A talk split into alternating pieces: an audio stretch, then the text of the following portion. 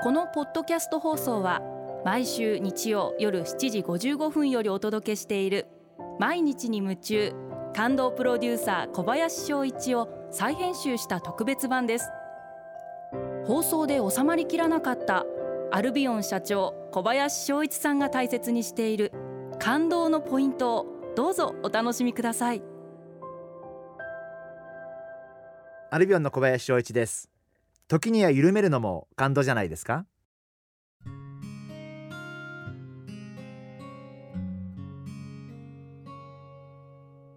私はあのまあ健康のために週に2回アルコールを抜く日をいつも考えていてまあ曜日は週によって日程によって全く違ってくるんですけど、まあ、ちゃんと週2回休館日を作るノンアルコールにするというのはあのしっかりと通しております。ただノンアルコの日ってワインとか日本酒を飲めないんであの片側で少しストレス飲めないストレスもたまりますんで、えー、その時だけは普段割と我慢している炭水化物だったり揚げ物だったりスナック菓子だったりそれはたまにですけど、まあ、そういうものを解放するって言い方は変ですけど、まあ、食べるようにそういう時は食べてそういうストレスを少し発散するようにしています。で先日まあずっと我慢スナック菓子は我慢してきたんですけどまああのたまにはいいかなと思って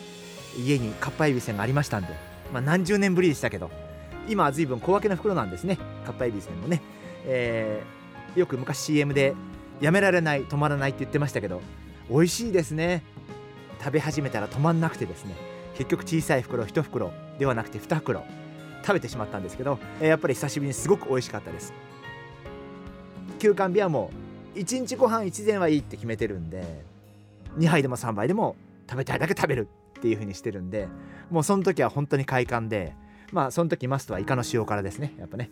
えー、もうイカの塩辛でもいくらでもいく僕はあんまり筋子好きじゃないんですよ。変な話なんですけどそんなに僕筋子には惹かれなくてそんなにいくらにも惹かれないんです。でもやっぱりこれはもうイカの塩辛もう鉄板でそんなにキムチにも惹かれないんです。もう僕はもう白いお米イコールイコールというかもうマスト。イカの塩辛。もう必ずもそれがあったらもう3倍ぐらいは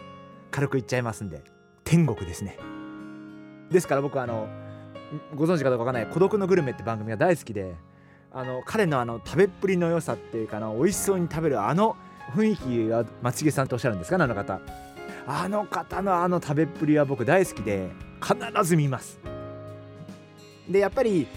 普段は我慢することもすごく大事なことだと思うんですけどやっぱ時にはそうやって自分自身を解放してあげる。まあそれは別に炭水化物やスナック菓子以外でもいいと思うんですけど自分が普段我慢してることがあればやっぱ時にはそれを解放してあげることも大事なことなんじゃないかなっていうふうに思ってます。例えば毎日すごくトレーニングされてる方が